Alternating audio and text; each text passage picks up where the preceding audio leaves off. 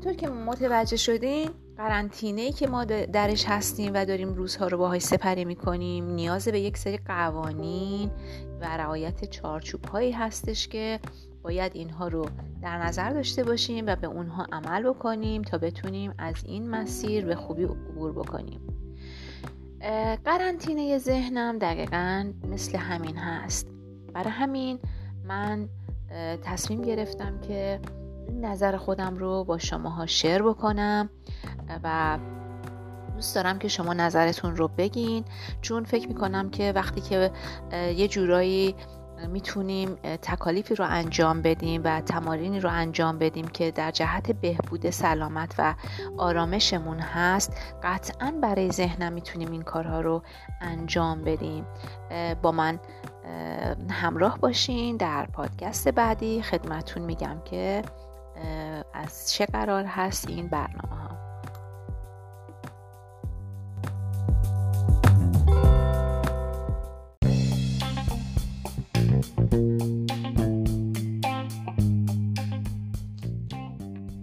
سلام امیدوارم حال دلتون خوب باشه. نقیبی هستم روانشناس بالینی و نورتراپیست. مدرس مهارت های زندگی و دانشگاه در خدمت شما هستم با ادامه مبحث ویروس در ذهن که از طریق پادکست خدمت شما ارائه میشه.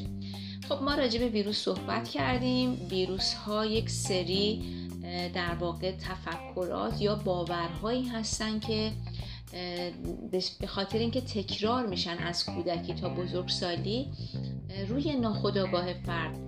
میشینن و تثبیت میشن.